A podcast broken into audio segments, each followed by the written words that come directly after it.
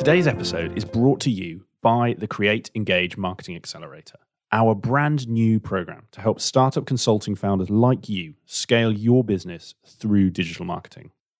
This is something that I am really passionate about and so excited that we are able to launch. I regularly get messages from listeners like you and others in my network asking for marketing advice everything from what were the steps that I took to launch Create Engage through to what's the best platform for running a webinar through to how do you create great content for LinkedIn and everything in between. At Create Engage, this is exactly what we help our clients do and more.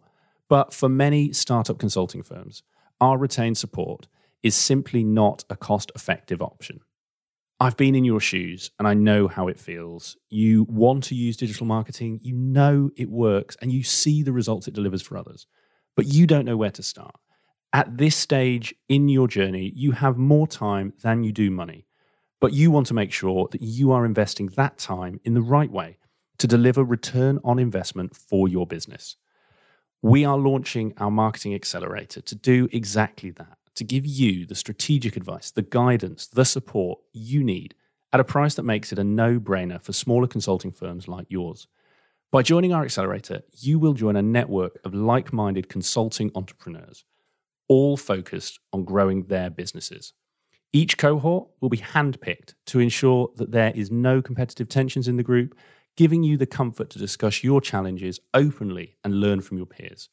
Each month, you will meet with one of our expert team and your fellow Accelerator members for our Accelerator Roundtable, where we will walk through your specific marketing challenges and develop the plan to help you successfully deliver your marketing goals. We'll do this in small, focused groups, letting you get our advice, but also learn from your fellow members and benefiting from hearing the advice we're giving to them to apply to your own business. This isn't the end of the accelerator, though. Each month, we'll hold a private webinar just for Accelerator members, where we will walk you through everything you need to know and through your top questions, the things that you have asked us to show you. This could be from how to run a great webinar through to how to launch your own industry leading podcast. We'll also give you our tried and tested systems and templates, everything you need to make your marketing successful. There's a lot in there, but if that wasn't enough, We'll also be bringing every member together into our private LinkedIn community, giving you a place to share your ideas, ask for advice, and learn from each other to help make your marketing better. As this is the first accelerator program we're running, we're launching January 2021.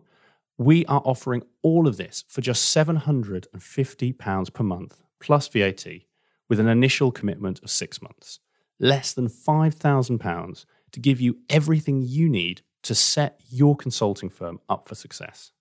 Just imagine if that helps you secure one project, think about the return on investment and what that could mean for your business. Places are limited, and we have already seen a ton of early interest in this first accelerator cohort. So, if you want to find out more and apply to be part of our Create Engage Marketing Accelerator, then visit createengage.com accelerator.co.uk forward slash grow to read everything you need to know about the accelerator, fill out the application, and we look forward to welcoming you to our first cohort to help you accelerate your business through digital marketing. Hi, and welcome to Climbing Consulting. In today's episode, I speak to Tricia Nelson, partner at EY and head of their UK and Ireland people consulting business. This is an interview that's been almost two years in the making, and I am so pleased to say that it was certainly worth the wait.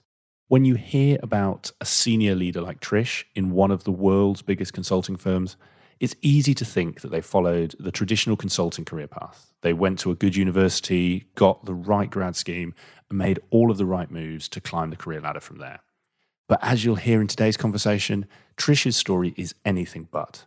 In today's episode, we dig into Trisha's story and discuss the hugely important topic of diversity, an area that Trish is extremely passionate about, having seen firsthand many of the challenges that underrepresented groups face in climbing the career ladder in our industry. In this episode, we go deep into this topic, deep into diversity and inclusion, and cover some really important and impactful areas, many of which I've not covered with any guest before on the show. We talk about the challenges for young people right now and Trisha's own experience of building a career, having left school at 18 and not going to university at a time when this wasn't the done thing. We discuss the challenges that our industry faces when it comes to diversity and what consulting leaders like you can and should be doing to help increase awareness and accessibility of consulting as a career, and then supporting those from underrepresented groups to thrive within our industry. And we talk about the unseen diversity impacts of the COVID 19 pandemic and the hidden challenges that this new remote working world creates that your consulting firm really needs to think about. In an industry that is still largely dominated by white men, Trish is both a fantastic role model and a true champion for those underrepresented in our industry. Whether you are a woman who is looking for advice and guidance on how to climb within consulting, or you're one of the privileged many, a white man like myself, that wants to know what you can be doing to help those in your team thrive, and you are going to love this episode. So, without further ado, please enjoy my conversation with Trisha Nelson. Hi there, Trish. Welcome to the show. Hi there, Nick. It's great to finally have you on the show. I think, as we were just speaking about, a lot has changed since we were first talking about doing this interview, not least this year. So, really excited to have you on the show. And thank you for coming on. To kick us off, for those who maybe don't know you so well, it'd be great if you could just give an overview of, of your background and, and how you got to where you are today. Wow.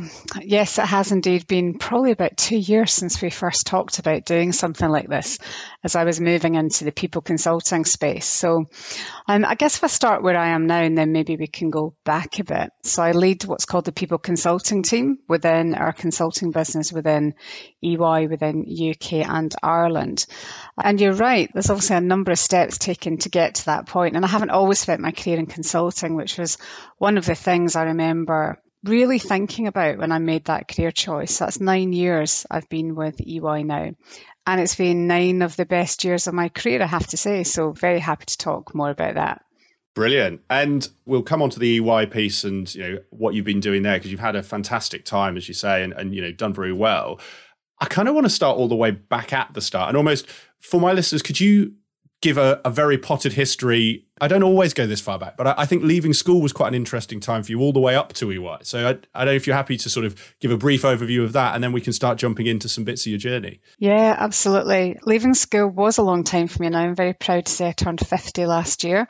And that was another milestone actually in life and career. But yeah, I grew up, maybe I'll tell you where I grew up. So I, I grew up in the west coast of Scotland in uh, an area where normal local comprehensive school. In fact, the, the same school as our First Minister of Scotland.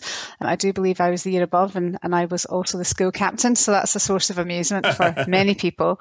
But um, a wonderful part of Scotland and on a, on a beautiful coastline, but economically challenged and um, you know, it was not always certain what you were going to do when you left school. So having had an okay school, I guess, academic record, not brilliant. Um, I didn't end up going to university. Didn't have anyone in my family that had gone to university. Didn't really, it wasn't so much it wasn't on the cards, but I just felt it was never really achievable for me. And I look back now that I've got a 16 year old daughter and a 10 year old son myself. I look back at those days and think, why did I not push myself more? Why did I not feel I was capable of that? So that's, that's something, that's one of the reasons why I spend so much time now with either younger people or women returning in careers. I'm very into reducing as many of those self limiting beliefs as possible. And to a degree, I guess, you know, you are very aware at this stage in your career that you are a role model, you know, good and bad. So I'm very, very conscious of that. But I guess leaving school for me was I just wanted to get to work. I had a very strong work ethic, always had. My parents, our entire family. I was working from before I had my national hmm. insurance number, no matter what jobs they may have been, washing dishes and a hairdresser, delivering papers, anything I could do.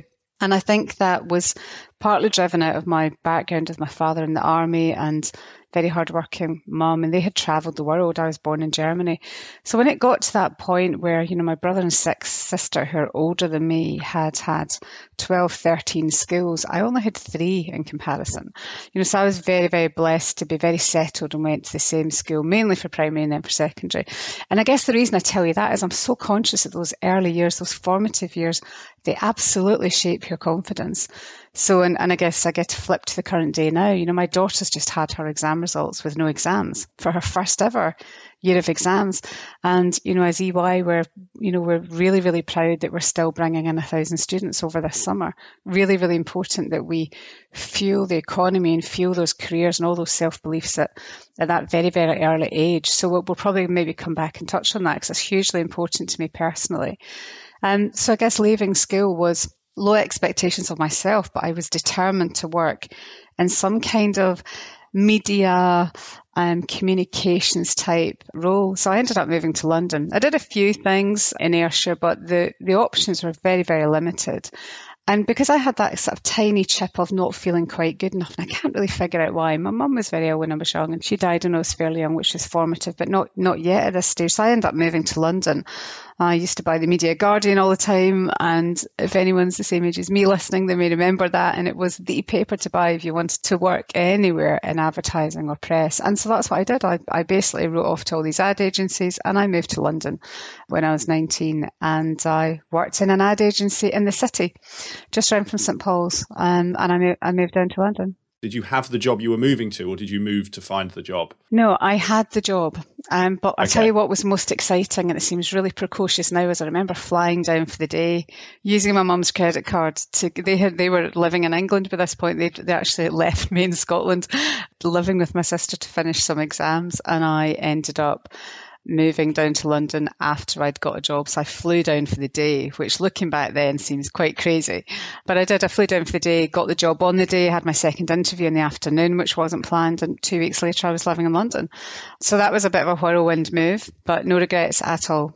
Why don't we start there? Because I, I think that, you know, the points you made around what EY are doing in terms of bringing in students and just your own passion. I, I, think it's a really powerful area to dive into. And so, while I may not sound like it now, I I also went to st- sort of state comprehensive school, and actually, consulting wasn't an industry I found out about until probably just after university. At university, I wanted to be a lawyer because they had good pens and they told you how much they'd pay you, which at the time, you know, felt, both of those were big pluses.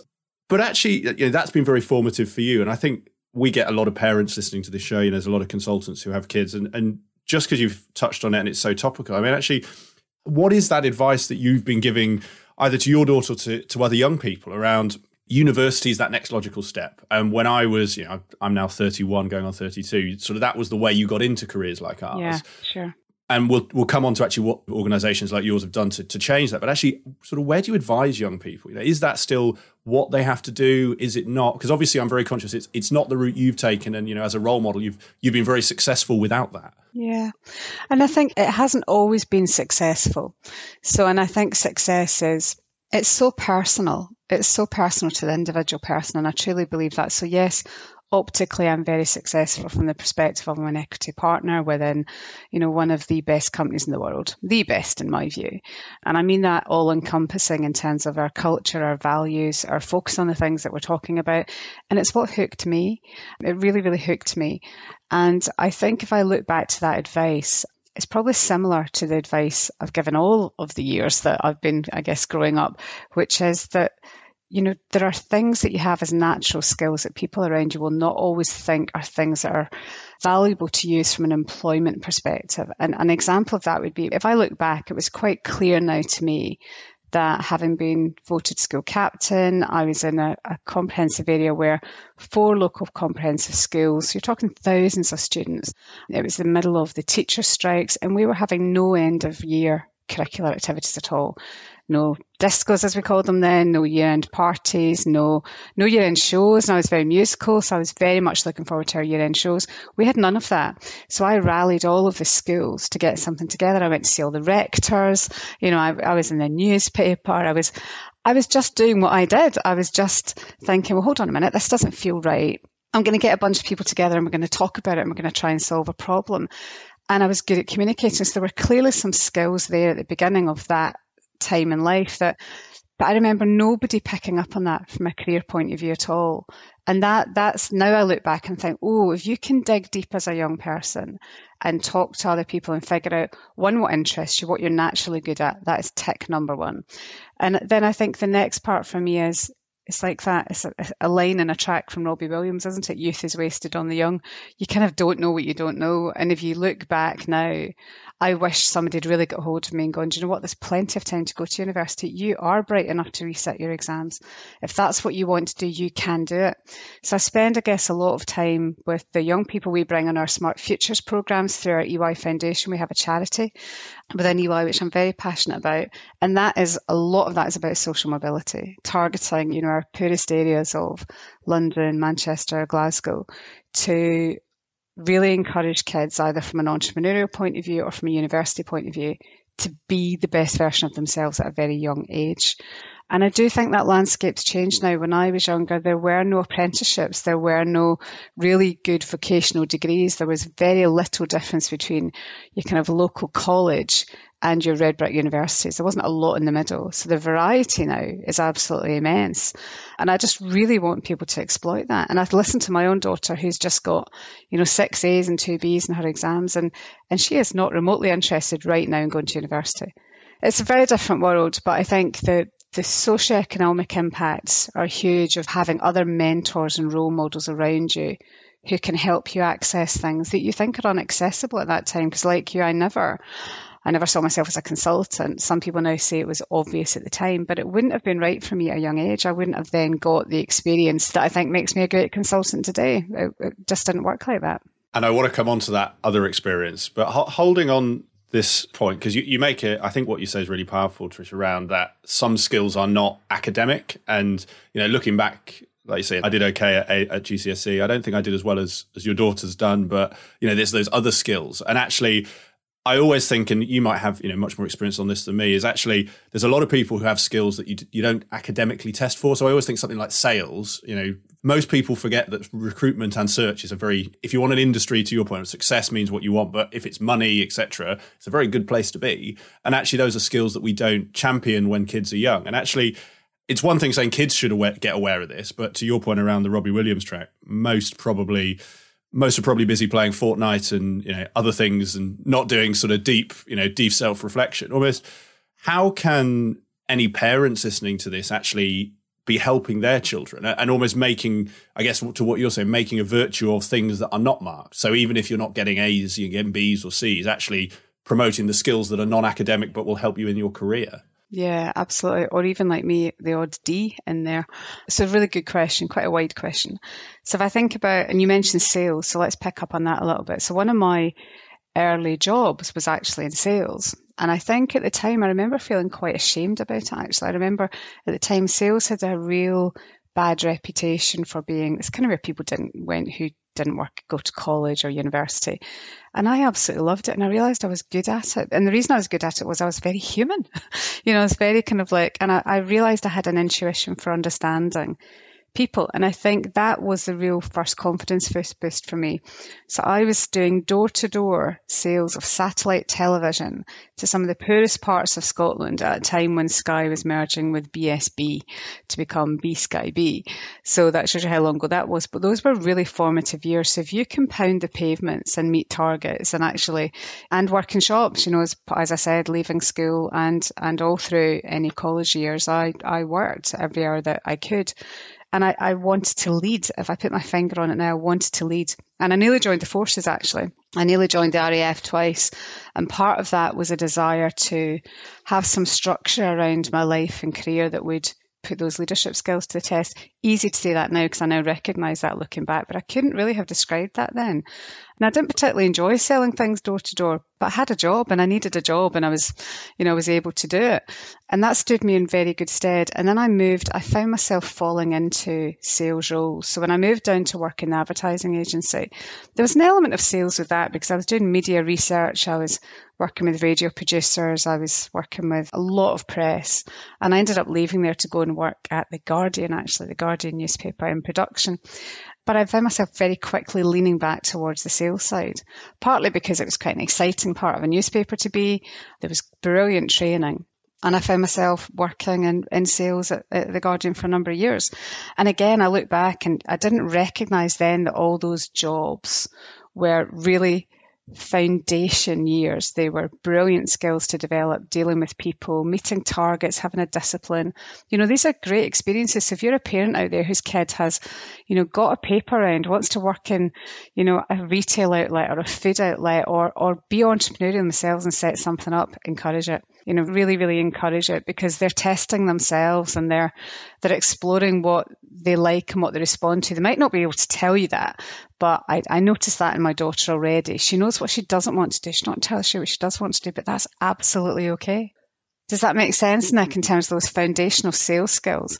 Yeah, well, and I think in, in, those broader skills, like you say, Trish, actually, elimination is as good as honing in on what you do want to do. And quite frankly, at 30, you know, while I have a decent grasp on what I want to do just about, that wasn't the case probably a year or two ago. And I know lots of people who are my age and older who still don't quite know what they want to do. So I think your daughter's got a bit of time. Absolutely. And we'll come on to your story. I guess the last the last question on on this, and uh, if I'm honest, it's a, it's always been something I've when I'm a bit older and can find the time. And I know you'll tell me that time starts now, but for me, there's always been a passion of actually part of this is raising awareness of, like you say, helping young people see what they can actually do and pick out the best parts of them. The other thing that I'd be fascinated to your point around the EY Foundation and what you're doing sort of with you know underprivileged children, but others is the other you know the big challenge, and I found this at when I went to state school is actually just the pool of parents you meet means you don't meet that many people in our industry. Now, again, I can only talk from my experience. Is I didn't know any management consultants until you know, I met people's parents at university. And actually, what confirms what are EY doing? What can other firms think about doing? To help broaden awareness of our industry because it's one thing knowing your skills, but you also have to know where you can apply those. Yeah, so that's a really excellent point. So I think many people I still think, and it is, it is changing, which is partly what you're doing with this blog series, as well as influencing that, which is consulting is not an attractive career to people who think that it's it's very much like it was 20, 30 years ago, where it's a red brick university or it's your parents that know each other from the golf club. It's just, I can't tell you how different it is from that.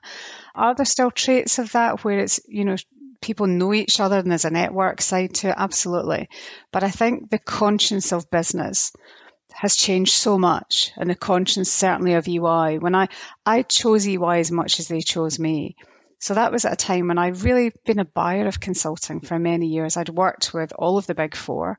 Ironically, apart from EY, actually, I'd been a client of every other big four and most of the mid tiers over a career of like 20 years or so before joining EY. I had found myself in those influential positions, either working with consulting teams or being the procurement lead or, or the sponsor of, of a program. So I knew that there were brilliant consultants and I knew there were average consultants. And I think our profession is no different to any other in the sense that we undoubtedly attract brilliant talent, you know, at all levels of the organization. But not everyone's perfect, you know, and, and it's not for everyone either. And I think if somebody moves into consulting and, and it's not for them, I'm really glad they've given it a go because they'll definitely take something from it when you leave. I used to be quite cynical when I was younger about how could you be a consultant if you hadn't actually done anything yet. So I used to look at my friends who'd you know, that I met in London who'd all been to great universities and had brilliant degrees, and they were suddenly management consultants at all these amazing organizations. And I was like, wow, what do you possibly know to consult on?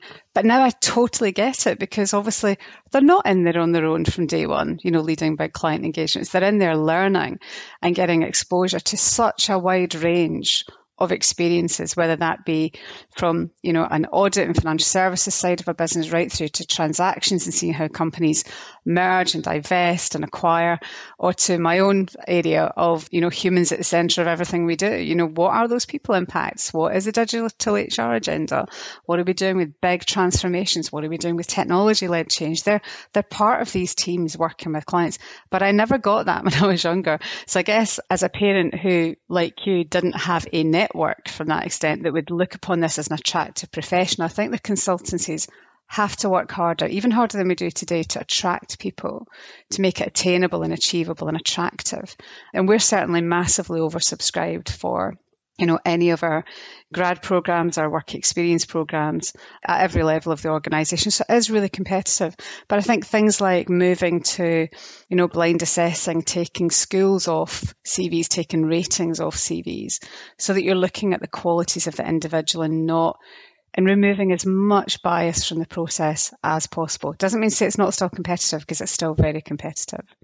Yeah, I take the point, and I think you know those things, like you say, it's removing those biases in the firm, and from the sounds of it, just making more people aware of what the industry is now, not where it was twenty years ago. Because, like you say, I think you can be stuck in that time if you haven't seen it change yourself. I want to pick up on and a bit more. You, know, you mentioned around you've had tons of other experience, like you said, you had a twenty year career sort of prior to EY, so you very much come from that industry side. I'd almost maybe we start with sort of what was it that you mentioned there you've you'd worked with a ton of different consultancies. What led you to decide you wanted to make that move and why did you join ey because that's quite a it's an interesting time to join a consultancy when you're sort of at that stage in your career. You know, you were relatively senior by the sort of what i understand. What was it that made you say actually no i'm going to make this move into consulting well, this is maybe where it gets a bit real. So what, what I'd started to do, so fast forward to, you know, a few years after leaving London, and, and I think I mentioned earlier, when, when my mum died, that was quite a pivotal moment for me. I was only 22, 20, just coming up on 23. So I actually left London and moved back home to the west coast of Scotland to be with my dad. And so I applied for loads of jobs. I just basically blitzed at that time. The Glasgow Herald on a Friday was where you got your job adverts. And I found myself using all of those sales skills and that media background I had from London, and I joined Royal Mail. And I had eight amazing years there. But there I fell into understanding what I was good at because I had some of the best mentors that I've had in my career there. And those two men, and they will remember who they are, but they were instrumental in my career. And um, one of them was very able to pluck me from a number of roles and say, look, you're one of the best completer finishers that we've got. Can you take on this big, hairy project? I was totally unqualified for it. But what he saw was what I like to think I'm good at doing now is spotting talent in other people, where he was saying, look, come and lead this. You know, I've got your back. Come and lead this. And we led a program called Shaping for Competitive Success. It was a brilliant program and it taught me so much. So that's where I fell into change management, transformation, technology enabled change, benefits analysis. I mean, a really, really wide range of experience project management methodology is also where I met some consultants. So that was my first foray into really team working with consultants. And that was amazing. You know, they learned from us, we learned from them. It's a really, really good experience. So that piqued my interest, but I wasn't bold enough to make the move at that time. Then fast forward on, I took that experience through the rest of my career there. And again, I ended up in a big sales role. I ended up as a national sales manager there. But I got to that point where I'd been with that amazing organization for eight years, and I thought I need to test whether I'm good here or I'm good at this, and I'm go- I want to try it somewhere else. And I then found myself back in Scotland leading a small agency, data analytics and research agency, way ahead of its time. We won New Business of the Year award 2004. It was a tricky, tricky time financially with clients. We were working in financial services sector, small businesses and cash flow. I mean, I learned so much doing that, but I had a hankering either to do something myself or to join a big organization again. So my next step really was I met my husband. I, my, I was having our first child, and I found myself moving into the energy sector. And I also trained there. They were advertising for business transformation leaders, which is how you would have described me at the time. It wasn't quite what they meant. So when I joined, I was actually being trained in Lean and Six Sigma, which at first I was like, wow, there is no way I can do this because I'm not actually that. I'm not as numerical as you need. I've never done stats before, but I absolutely loved it. So that was fantastic three years of working in a, a black belt and lean Six Sigma world again, working with some consultants and, you know, using all those natural skills. So again, through this part of my career, you can now see a number of different organizations, different sectors using consultants and I could see what was good and what wasn't good. So I had a, my, built my own opinion about the kind of companies I worked with as well. But as you progress through your career and you take on more responsibility, you start thinking, well, I can do that. You know, I'm now leading this change. I'm now architecting this transformation and moving into the space where I was in charge of very, very big programs, including consultants and including budgets, gave me a huge boost. And then I moved into another different sector, financial services sector. And again, that was another sector where I had specific sector challenges, but the thing that I was doing was the same.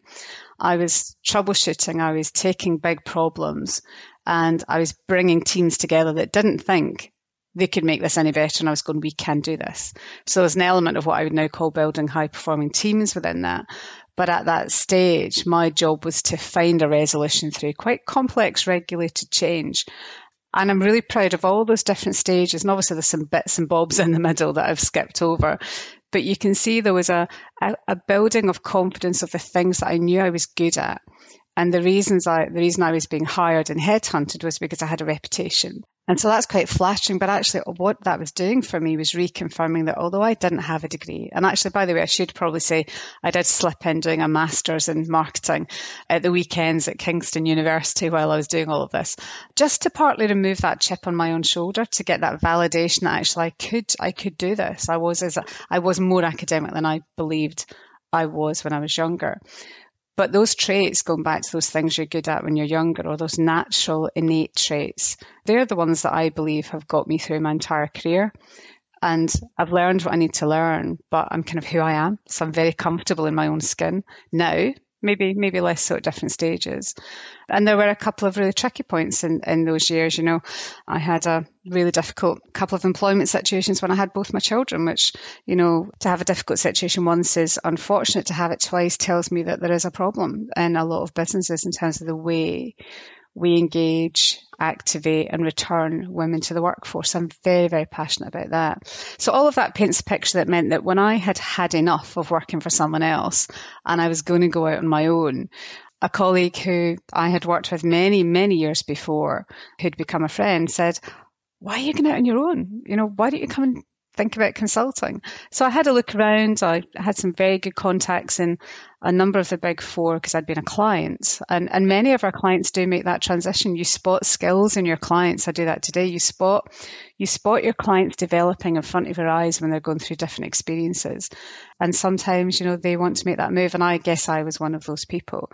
But I still had that little niggle where I thought, oh, they're not going to want me. I'm from the west coast of Scotland. I'm short. I'm now 40. I've got a baby. I had all of these self limiting beliefs. And I, I, have to say, when I was very confident I was just going to go and work for myself, when I walked into and I've told many people this story, so they, they, they giggle at this, which is when I walked in the doors of EY in More London Place, I'd made myself a promise because I'd had a bit of a tricky time. My son was only 10 months old. And I made myself a promise that I was going to be 100% me because I was done trying to fit into anyone else's organization. And I had the best hour. And I walked out of the building thinking, I have got to work there. I've got to work with these people. So that's kind of my lead up to then having, you know, got to 40, having two children, having had a, a very non-linear career path. And, and in fact, I was called eclectic by banking standards when I worked in financial services, but that was just what they needed. It's just what they needed at that point in time. So there you go. So that's my story of how I fell into consulting. Wow, and there's there's so much in there, Trish. I, I, really want to come on to sort of the points you made about being a working mother and sort of where things are for in terms of diversity and improving, you know, the chances for women to climb in our industry. Because I think it's something that you don't have to read through many of the sort of papers. Is that actually as you climb the consulting career ladder, there is a real challenge in terms of the number of senior women and how we get more women into positions like yourself. And I want to come on to that, but I kind of want to start because I think it will flow into there. And you you tell me if not, is you know, the big thing for you, and you highlighted this throughout, is this sort of self-talk and this understanding yourself. And I think, you know, there's a lot that needs to change structurally, and we'll come on to that, but actually helping people understand how they can overcome their own self-limiting beliefs, you know, regardless of sort of race, gender, etc., is a really powerful thing. And actually, you may just say this was something that came with time, age, and maturity, but is there anything or any sort of real poignant points you mentioned, maybe your mentors that that helped you start to break down those barriers so that you could, like you say, sort of you could move forward, have the career you've you've had pre EY, but obviously at EY, and we we haven't covered it. You know, you've you've climbed very quickly. You've you're part of the senior leadership team now. Actually, how did you break down those barriers for yourself before we come on to sort of the structural and other things in the industry that you know need to be looked at? That's a hard one actually because I, am not sure it was one thing. I think it's many things. I think getting to a real low point in my mid twenties when you know job market wasn't great. I was willing to work as hard as anybody could possibly work. I really was. I was like a really really hard grafter, and I was finding that just because of my CV I wasn't getting interviews. So just because I didn't have a degree. So this was back then. I think it's slightly different now, but certainly then I was finding there were jobs I was looking at and I was thinking, I can do that job and I can do that really, really well, but I'm just simply not getting into the door because there's a paper exercise that says does not compute, you know, does not have this kind of degree. So I would find myself working around that and building relationships. So that sales skill, that natural kind of like slightly cheeky, you know, kind of if you don't ask, you don't get attitude, I started to use to my advantage in a slightly different way. But the mentoring and the sponsorship was absolutely critical. I can't underestimate now what an impact it was losing my mum at that age though actually. And it's and again it's only now and later on in life that I really realized that because I think if she'd been here like my dad who's also not here you know they very much encouraged me. I could be anything I wanted to be. So much as I maybe didn't leave school with a huge academic track record other than organising some discos and being you know being the school captain they were very very encouraging so I find myself just thinking about that and thinking, right, hold on, you've been told you can be anything you want to be, but there's all these rules. So the mentoring and the sponsorship I had from other people in industry was absolutely critical and still is today. So I, it, is, it has been as important to me all the way through my career to have a really trusted person that you can talk to, not just one, but they, they come in different guises for different things. And the other thing I would say is I, I lead a very blended life. I do not believe that you're a different person at work than you are at home. I, I, I do not believe people when they say, oh, but I'm different at home or I show up differently here. I don't think, I think you choose how you show up, but I think it's very, very hard not to be you. So once I realized that, and a particular, um, in fact, even an, an EY partner who sadly is no longer with us, I'll never forget him sitting me down and saying, never justify being at the table. You're here. You know so get that kind of like back cape on and you know get that so working on your own resilience was was really important. But i can absolutely say sponsorship and mentoring and somebody who was able to authentically work with you and help you get over some of those self-limiting beliefs was really critical at every stage and as i say still is now because we're all still human Oh no, completely. And for anyone who's sort of taken that point and, and wants to find more mentorship or find a mentor, so I'm a, a, big believer like you in that mentorship and advice. Would you would be advising them to be going out and seeking it? Is that something that you know just by doing good job. Is that well? Yeah, no, abs- absolutely. And and there's there's a great quote by uh, I think it's Eleanor Roosevelt in in a, in a lovely book that that I like, which is um, about women in business. Actually, to be honest, there's a number of different quotes in this book. It's called Beyond the Boys Club. Actually, um, it's a it's a really good read at any stage in your career as a woman, and it does talk about the fact that you know nobody, regardless of anything else, nobody controls your career. You do. Nobody can tell you what to do. And again, that's true not just for work, that's many things. Nobody can tell you how you feel. So once you start to realize that, if you want to progress and you want a mentor, ask. You know, so, and to use the Sheryl Sandberg phrase, you know, lean in a bit. I think I've often said to people, I've been leaning in so much, I'm practically horizontal. So I think there are times when you do need to lean in but it's not for everyone. If you're a quiet leader or a quiet person, find your own authentic way to raise the question in terms of what you want. And it may not be within your organization. So that's the other thing for me. And I've kept in touch with at least one of my mentors from my Royal Mail days. I've kept in touch with others from different organizations. And I now do that for many other people. And there are organizations out there that will help you with that depending on what sector you're in. But we'll maybe touch on it within consulting because it's a really important part of just how consulting works because we're just one big crazy matrix, aren't we? It's not, it's a world to be navigated with skill, but with confidence. Yeah, no, definitely. And some great books, and I will put them in the show notes as well. And I, I think that does bring us on to quite nicely, like you say, navigating it in consulting. And I, am really keen to get your take on the topic you said you're passionate about, actually how we improve diversity and how we make it, consulting a more not just accessible, but climbing the career ladder, you know, a path that is open to everyone. Because you know, if we caricatured 20, 30 years ago, it was a sort of old boys club. The top table was all white males.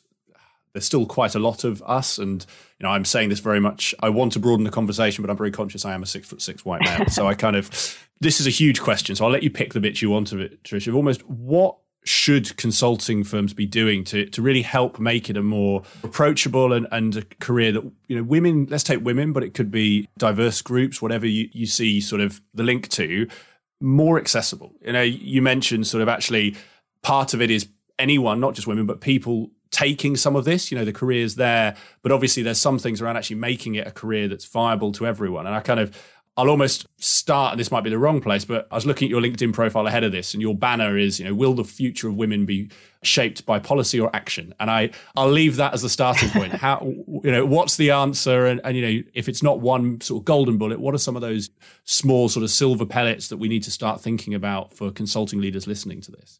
Wow, that is a big question. And you're absolutely right. Oh, so, first thing I would say is you can't apologize about being a six foot tall white guy because you can't change any of that. But what you can do is you can use it to really good advantage because you're in a position of privilege. I, as a white person, am in a position of privilege, and we can touch on Black Lives Matters as well as a, as a, as a significant movement across the world, let alone within my own firm, where I'm very, very proud of what we're doing there. But I think if I take the broad answer, so let's start with women. That's one lens on inclusion for me, just one lens. But I do know there are points in my career where I have felt inferior. Um, I've absolutely experienced sexism. I've absolutely experienced bullying. I've experienced lots that you would imagine by the time you get to 51 you have in a fairly, you know, traditional workplaces in some of the areas I've worked. But I can also say there are huge advantages to being a woman. And when you, again, you learn to embrace that. And until men can have babies, then, you know, there are certain things that only we can do. And when you start to drill that down and you go, right, actually, I'm only having a baby. So, what, so I'll give you an example of how I personally intervene is any woman in my team that's going on maternity leave has to speak to me before they stop. I kind of make them because I want them to have the confidence and passion that, you know, they're going on maternity leave. They're not going away for years. Well, sometimes they are, but they have they have a job to come back to. And yes, they'll feel different, and yes, there'll be different things to juggle. But actually, I want to give people a vision of what they're going to come back to, not what they're going to lose. And I think that's been really important. And I had none of that in either of my maternity leaves it was it could not be more different actually. And again not through any conscious bias just through inept leadership. You know really people tiptoeing around the conversation people genuinely not thinking far ahead in advance about what the business might be like you're coming back to, what strategy might be in place, you know, what leadership roles might be available. Dare I say people can progress and you learn new skills when you're not in the workplace, having babies, definitely. And again, that's just one angle of being a woman. So I look at some of our younger women, and particularly our BME women and our people from different socioeconomic backgrounds. And there are inherent biases in many things that, that we do in life, let alone within consulting. So we still have a long way to go in that. But I think if I were to think about your question around what do we need to do as consulting firms, more is the answer. So you're absolutely right. I look up, and even within my own organisation, it's still not diverse enough. We know that, so we're acting on that. I'm also very clear that I'm in my job because I'm good at it, not because I'm a woman. So there's that element to it. No woman wants to be in a role because she's a woman. No person from an you know a diverse background, whether that be race, gender, sexuality, or socioeconomic background, wants to be in that role because of their background. So we're very, very conscious of that. The reason I love that banner, is it policy or action, is I, I believe it's an element of both.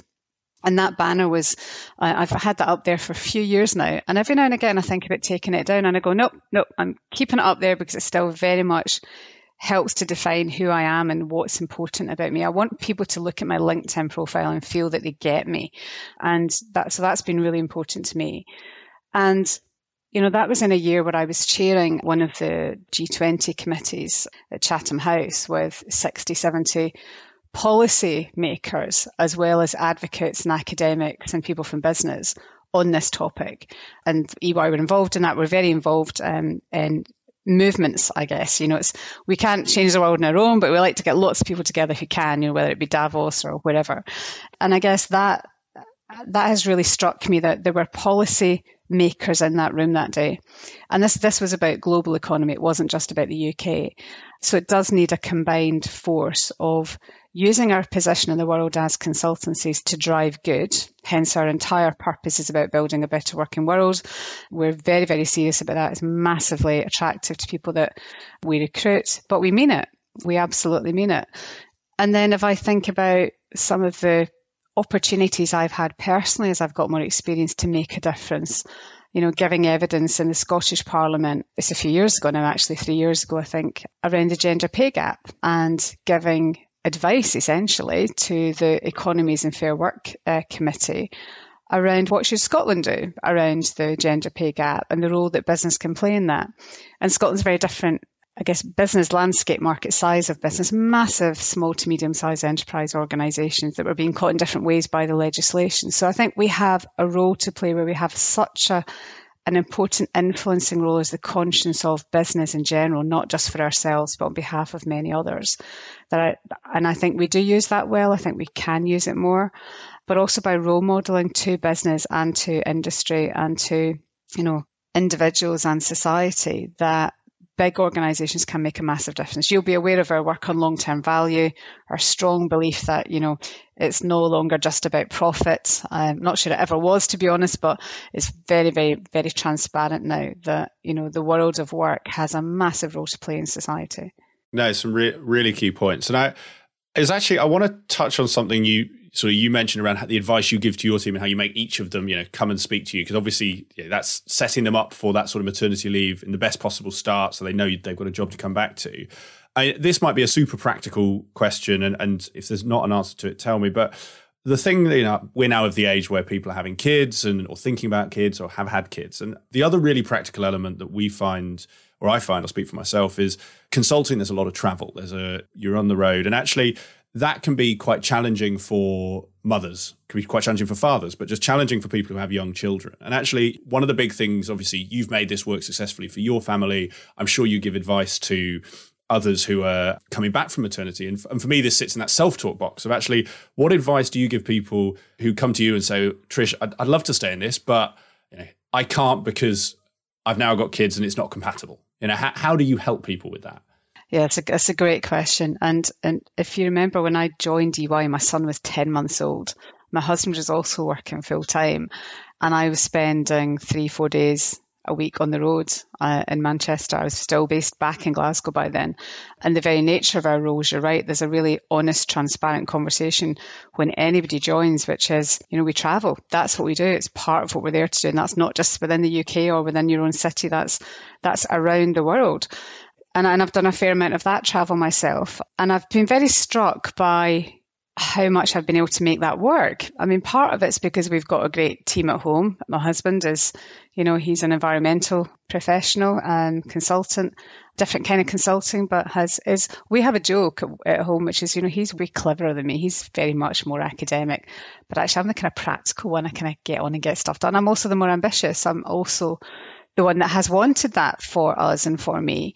So therefore you flex your roles. I'm not saying that you can't both be, you know, high flying partners of big firms and travel everywhere. So it has to be a personal choice as a family unit. Nobody can tell you what the right answer is. So I very much encourage people, but I inquire about what life is like. You know, what are they thinking? What are their plans? And it's not so much about just having a job to come back to. That's more the you know that's that's law. That's uh, the legal aspect. I'm much more interested in the what are you going to come back and do? And what might your arrangements be? You know where do you think you've got self-limiting beliefs? I see a lot of people automatically assume that they can't work on client site for example and being in the consulting part of our business a lot of what we do is pitch up with clients on site. That's our jobs. And, and we love that and it's how we're built. We're not sitting in an office, which actually is a huge advantage for us right now with what's going on with COVID. We're very adept at working from home and being agile, and that's served us very, very well.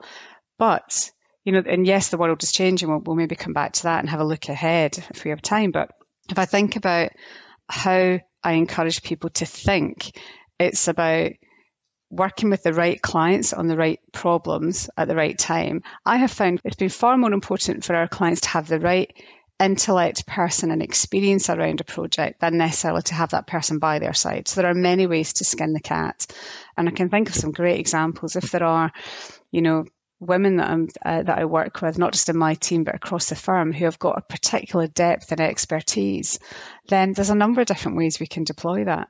You know, it doesn't have to be away from home all of the time. I think that's key. But there has to be a real, relatively practical side to it, which is if you need to be, how are we going to cope with that? But I tend to find it's more other people. Big, big part for me is never let anyone else tell you what you can't do when you come back from maternity leave because it's all grounded in what your own setup is and what your own parameters are to be able to, to have both. Does that make sense? Because it's so individual to the person that's dealing with it. And also, if, particularly if it's first child, second child, third child, and, and in some cases, fourth child, which I have people in the team who, my goodness, have managed to do that. Uh, hats off to them. There's usually there's quite a few twins involved in it. Then it means you've got different challenges. But yeah, it's very personal. It certainly does make sense. And, and there's two big points in there, which I guess come back to the same one of make it right for your family and speak to the business you work for, the consultancy you work for, and find a way that works for both of you. And I guess it all comes back to what you said. You know, you've, you've said throughout, Trisha. It's don't impose those limiting beliefs. So to your point, what we do is a consulting is a traveling industry, but there are ways that you can flex that. Maybe it's not four days a week on client, maybe it's two, maybe it varies by project. And particularly for a firm like yourselves, the size you are, maybe there's internal projects. I, I don't know, but you know, there's there are ways to do this, but it starts with asking those questions, like you say. And I guess not just assuming that you'll have to go back to the status quo pre kids because the world's changed. Now you've got, you know, one, two, three, or, or four. But we lose too many women across consulting when they hit that stage in their career. And we do see, and that then, that's then why when we look up, it's not a diverse enough field because we're losing too much talent at the stages, usually around about, you know, sort of mid level careers, depending on people have children then we're losing too much talent there. So more needs to be done to make it achievable and possible. Now, absurdly, actually, this world we're in right now will help accelerate us to some of that because it's amazing what we can do flexibly. So there's an attitude and an expectation of business that is that that needs to change, frankly, to accommodate and make sure we don't have that talent drain. And I would add that to every other group we're talking about as well, whether it be that geography. I mean, accessing talent is one of the most important things that consultancies do. It's all we are. We are the sum of the parts of the amazing people that that we have helping solve the world's biggest problems. And when you frame it like that, it's more important to have the talent than it is to worry about whether they're in the office or where they live. That's my kind of very simplistic view on it. And I do think that's changing. I think attitudes on that, I see it with clients, some very, very progressive clients who are quite excited about the advancements in technology and the, I guess, the acceleration of that future of work, which is my area of specialism that is now playing out live in front of our eyes as we get people back to work, to listen to employees, to build trust in the workplace so that people want to come into your offices again one day or your manufacturing plant or whatever that may be. So that should give us some very different opportunities to think about the diversity and inclusion of a number of different groups. You've teed me up for it, and I think it follows very nicely on from exactly what you were saying. And this, I guess, could be diversity focused but broader is you know how the world has changed over these last few months and we've, all been living through it but i'd be fascinated to i guess build on some of those areas you know you were just speaking about you know both for yourselves and your clients i mean how how are you seeing not so much what's changed, but where do you see that future going? You know, do you think that as an industry and for your clients, actually remote will become the norm? You know, you were saying prior to this year, remote's been a very good period for you. I know it has for others, including myself. Do you think this is the start of a more fundamental shift? Do you think we'll be back to how it was in January? What do you see as the the changes, and what do you think is going to stick from this period? Yep, um, lots in there. I think from a future of work perspective, which is so my people consulting business, which I lead, deals with every aspect of that, whether that is, I think I mentioned some of the areas earlier, but anything about, you know, right person, right location, right skills through our mobility practices, which is our integrated mobility teams to my own teams, which is much more about workforce advisory and organizational analytics and org design, you know, what's the construct of the business? All of those things are leading to very big people questions, particularly, I would say, around employee listening and the activism of employees during this you know, global pandemic, which, and I guess we've had a slight advantage of watching our other member firms go through this slightly ahead of us in Asia Pacific, and then, you know, learning and watching from Italy and understanding how it was going to affect the business. Ironically, productivity, you know, goes up sometimes when people are based at home, and there's two drivers for that for me. And I've I've run some webcasts on this with it with it with our clients across EMEA recently, and one webcast with sort of over 10,000 people on it. The overriding answer to some of the questions was about accelerating the planning for the future of work. So those companies that were already technology enabled, who had a sophistication around working from home, and who were well equipped, they flipped overnight And even some of those organisations, I would say, particularly in public sector, I do a lot of work in infrastructure that were on the surface less equipped, coped very well. So it's incredible what we can do. The organisations that are struggling are the ones that are not equipped. You know, so they're they're grappling with the planning for today's transition at the same time as that need to accelerate for the future. We talk a lot about work reimagined, and it is about reimagining what work is done where. But for years, we've been talking about the jobs that our kids will do aren't invented yet. That's just got faster. That's just got nearer. We also talk a lot about, and a huge passionate area of mine is about unleashing human power. So unleashing the power to do what we call the extraordinary. That deeply resonates with me at this stage in my career now. And we talk about sort of, I guess, there's seven or eight main areas that we'll tend to think are really impactful. You know, meaningful purpose. We know that employees, your listeners, employees want purpose in their work. So this has rattled us on a level that we never foresaw. So people questioning what they do. Look at the number of people now moving from England to Scotland, for example, to live in the Highlands because they want more fresh air. You know, the property market in Scotland has gone boom. It really has gone boom. And many other parts of the UK will be the same. Um, trust, trust in the employer is significant collaboration and that collective cooperation across industries and across sectors, whereby we need private and public to work together on life sciences. I mean, look at what's happening through efforts to drive a vaccine. We would call it work imagination, so imagination around what's possible. So getting much more creative about how you can do things. Resilience is a theme we've talked about uh, continuously. We've touched on it today: personal resilience, business resilience. Um, but the, but the last the last three for me are key and compassion happiness and transforming the way you do things.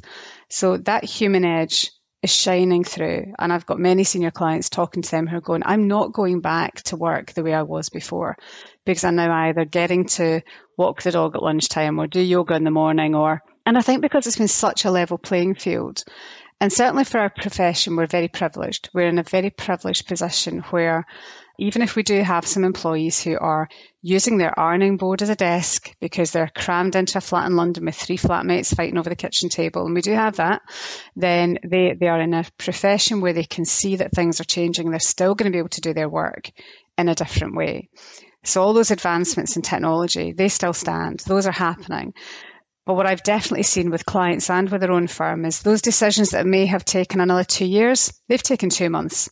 You know, we, we talk a lot about mega trends, the mega trends that were impacting in, you know, 10, 15 years, they're, they're happening now and in the next couple of years. So there are really big global shifts in the way we are working and the way that society is working that mean that we are going to have to dig really deep on the human factor. And that's, you know, we talk about our own transformation realize strategy has humans absolutely at the core of that, whether you're implementing a new business model, a new technology system, or whether you're, you know, leading, you know, an acquisitions trail to, you know, treble the size of your of your turnover humans at the centre is a big theme for me. But I would say that because I lead the people practice. But it's it's something that you know I've got 300 odd people behind me who are waving the same flag and and working with clients on it.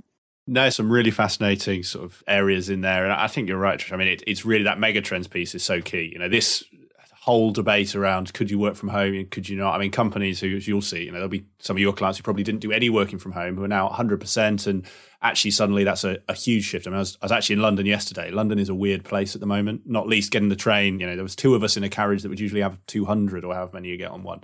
But that's a great example, though, isn't it, of where that infrastructure around we have to be able to safely move people around because actually, you know, the train companies need it, the cities need it, the retail needs it, the supply chain impact of all of this is amazing. So it's it's our responsibility to make that as as safe as possible to get people back into as much of a work pattern that they choose. But the timings may change. You know, people may not feel the need to be in every day. They may not feel the need to be sort of like eight till six or nine till five and travel differently. And and, and another element for me and watching our own organisation is don't think the consultancies have got this nailed because we've got just as many people, some of my most senior colleagues who are, you know, they're really missing the office. And it's, you know, even for consultants, this has been a really big shift where that comfort of getting to the desk, and particularly if you've got kids and small kids and getting that mental space has been a really big challenge. So I've, I've watched some people completely change the way they think about the fact that I live in Scotland. You know, so I travel a lot, but I'll be honest, sometimes I'm traveling because I need to travel to get a point made. And I think that's going to have changed a lot when I go back. We're realizing we can make pretty big decisions in a different way. And therefore, I hope that what we do is we really celebrate when we get together and we hugely appreciate the specialness of that close human contact versus, you know, doing it just because we can and we can get on a plane. Yeah, no, c- completely. I think you look at some of the Silicon Valley sort of, you know, the big tech firms like Twitter and Facebook are already going that way. And I, I guess just to sort of close this off, and I'm very mindful of of your time in terms of actually the the point you made a bit earlier around the, the impacts this has on diversity. And I'd be interested in your view. You know, has us all now being transported into each other's living rooms and spare bedrooms and studies where we see kids, dogs. You, you, do you think this has helped that diversity agenda? Do you think it will help? And almost, if so, why? And are there any other areas that we'll need to work harder because we're not in the office potentially? Yeah, absolutely. I think our working world, the way we have it right now, what you and I are doing right now, favors people who are confident dealing with each other on screens are now getting very used to it and are able to articulate in a different way, listen in a different way. So, absolutely, there are as many risks from a diversity point and inclusion perspective of the way we're working as there are opportunities. I worry about the people that are quieter leaders and who are out of sight.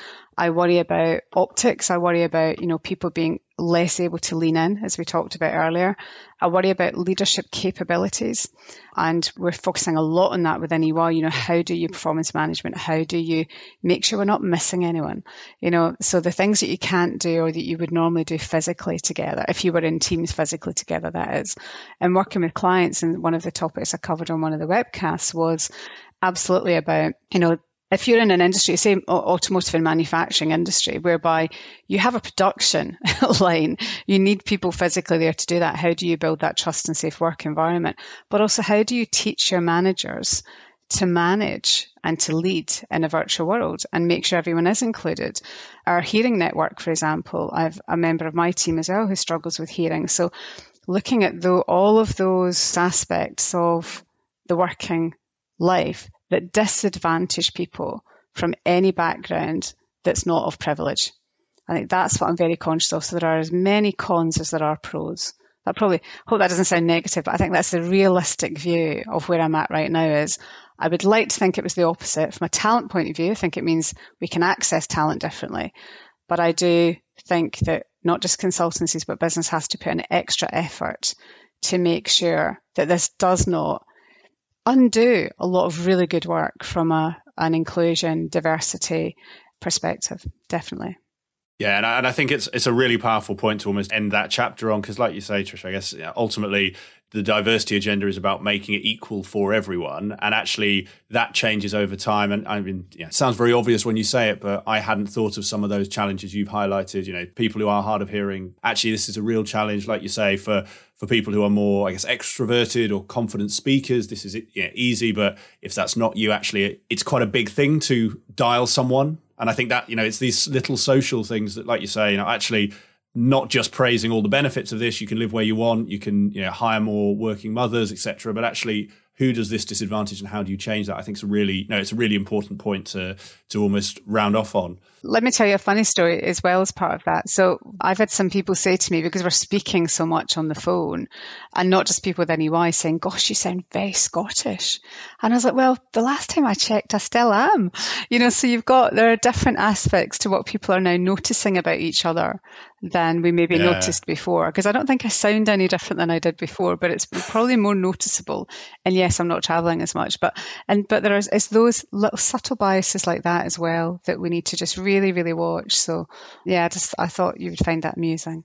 Definitely, and and it is. You know, it's it's those little things. And you mentioned we sadly I don't think we have time to go into it, but I think there's a whole element of this of actually what does the young workforce do? You know, you and I we're speaking here. I can see you're in what looks like a spare bedroom or a study. You know, I'm I'm in our study. We're very fortunate to have that, and that's not just an age thing, but a privilege. You know, you mentioned we, we're very fortunate. You know, young people, your graduates, if they're in flats in London, you mentioned around the sort of they're on the ironing board and that sort of thing. And actually, that isn't necessarily sustainable for a long term. So there, we can save offices for our consultancy. You know, there's a good cost saving, but actually, then what about your people and the environment for them? So there's there's a lot of these consequences that have to be dealt with, but have to be thought of sensitively to work for everyone. And very last questions then, Tricia. So I'm conscious you know, we're, we're almost coming up to the end of our time together. And these are two questions I ask everyone. So I'll let you answer them as you, you know, as you choose. So the first one is around books. So you mentioned a couple of books earlier on today. You mentioned Eleanor Roosevelt, you mentioned Sheryl Sandberg, but this is very much just a I like to read, my listeners like to read. What is the book or books that you take this in whatever time frame you want. You know you found yourself recommending or gifting to the most people to help them on their journeys. I think from a female perspective and women in business then beyond the boys club has been is, is a lovely little book. And says i cannot remember the author's name. Suzanne dr suzanne doyle and I found that little book in a, a, in a page of one of the flight magazines when I was on a flight, and I saw a quote, and I thought I'm going to go and buy that. So I've, I've bought that for quite a few people now because it's very personal. I defy any woman to read it and not think, oh, there's a tip for me. There's something. It won't all apply, but at different stages of your career, there's something. I thought that was a great little book. Lean In, I'm a big fan of. I read it before it was really, really popular, and actually somebody in the firm when I made director bought me that, and uh, it was just out, and it was a great book. I'm a big fan of taking uh, snippets of lots of different books, and I think the, there are a few that I'm reading at the moment. In fact, one's on my bookshelf here. If I can, yeah, I'm just going to grab it sure. and give you the title. How Remarkable Women Lead. And that was another one from a, a D&I perspective, Joanna Barsh and Susie uh, Cranston. A great book for working on exercises in terms of yourself. So I like quite practical books.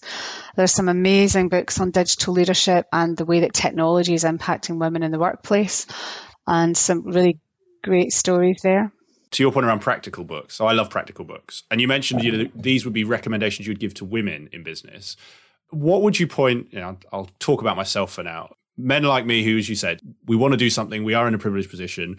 What is the book that you would recommend men read to help understand the female perspective and how they can do more to support women in their teams, women that they're sort of the role model for or leading I think I'd recommend the same books, to be honest, because I think, you know, most women will read them and go, yep, that's fine, that's obvious.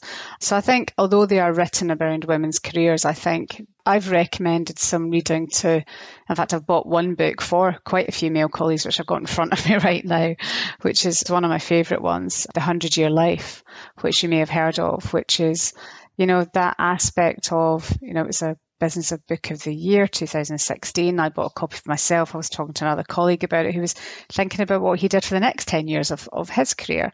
And the fact that we're all living longer and we're working longer, you can have serial careers, you know, long gone are the days where you go into one profession and you stay. I think when a book's good, both eh, men and women can can glean from that. And the other thing is where a lot of us are parents and brothers and sisters and you know wives and husbands and partners of many other people. And oh gosh, a really old book that a, a consultant recommended to me when I first started working with them It was called "What Color Is Your Parachute?" And I don't know if you've heard of have you heard of that book, Nick? No, it's a, it's a brilliant it's a brilliant title. So tell me more. It's a brilliant book. I don't have it on my bookcase beside me, so I cannot remember for the life of me who wrote it.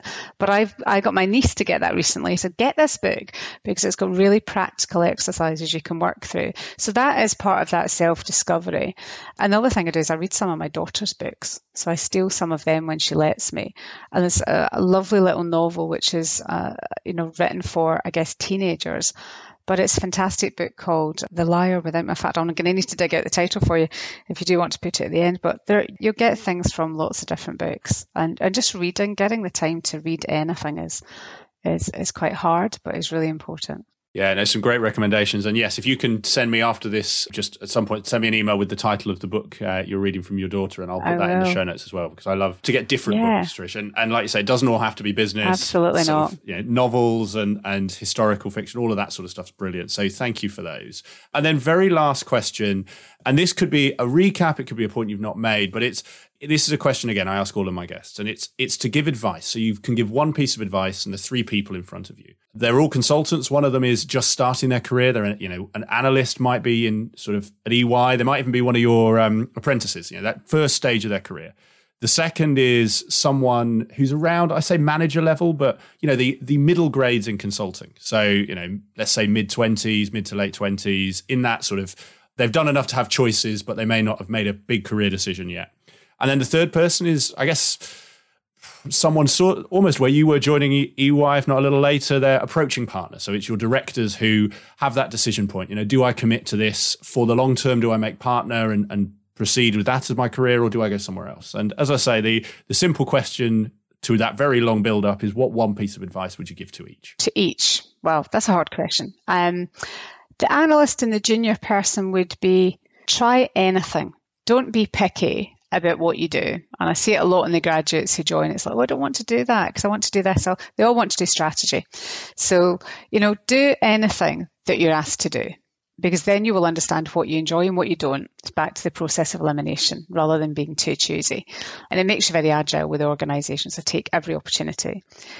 The manager level, I think have the courage to lead, have the courage to, you know, look at your senior managers and directors above you and think, you know, what could I be doing to get myself there, have a think about. That's a really great level to be in in a consulting firm where you're getting a lot of increased responsibility, but you maybe don't own the engagement. You're not that involved in maybe some of the finances, but think about your client, building relationships with your clients for all of them. Actually, it's a, just a given. um, you know, never think that you can't own a relationship because you're a junior consultant. You will be working with people who won't know what grade you are, and they, it won't matter to them. They'll be looking at what you are about. So that's the one for the manager level, digging deep on relationships and looking above and around you. And then with the, the director level, and a lesson I very much applied myself was focus. Really thinking about at that stage in your career, you've got a really good sense of who you are and what you're about use the mentors and the sponsors around you to help you focus because if you're talented you will get offered too many hats for too many jobs and you will be stretched beyond belief. And I, am not a believer of jobs that can get done just to make a point on the side of the desk when you're already a very busy professional. So really big focus. And I guess to all of them in this day and age uh, more than ever is is mental health. Look after you. Think about your own health and well-being and vitality and really identify what you enjoy doing. Brilliant. Well i think a really powerful point to finish on trish and some, some great advice in there. So thank you very much for this. I've really enjoyed it. I think we've covered a ton of areas that we don't normally go into. We don't spend enough time on. I think you know the diversity agenda and actually what people can be doing is a really important thing. And so thank you for for sharing your perspective on that. The last thing then to say is just for anyone who's listened to this, you know, they want to find out more about yourself, potentially want to get in touch. I mean, where would you point them to? you know where can, where can they go to find out more about you linkedin is a great place or follow me on twitter or you know the ey.com website has all our discover profiles but yep linkedin twitter get in touch as you'll see my profile i love a natter Fantastic, Trish. Well, thank you very much for this. And all that's left to say is all the best for the rest of your week. Thank you very much, Nick. I hope you enjoyed today's episode of Climbing Consulting.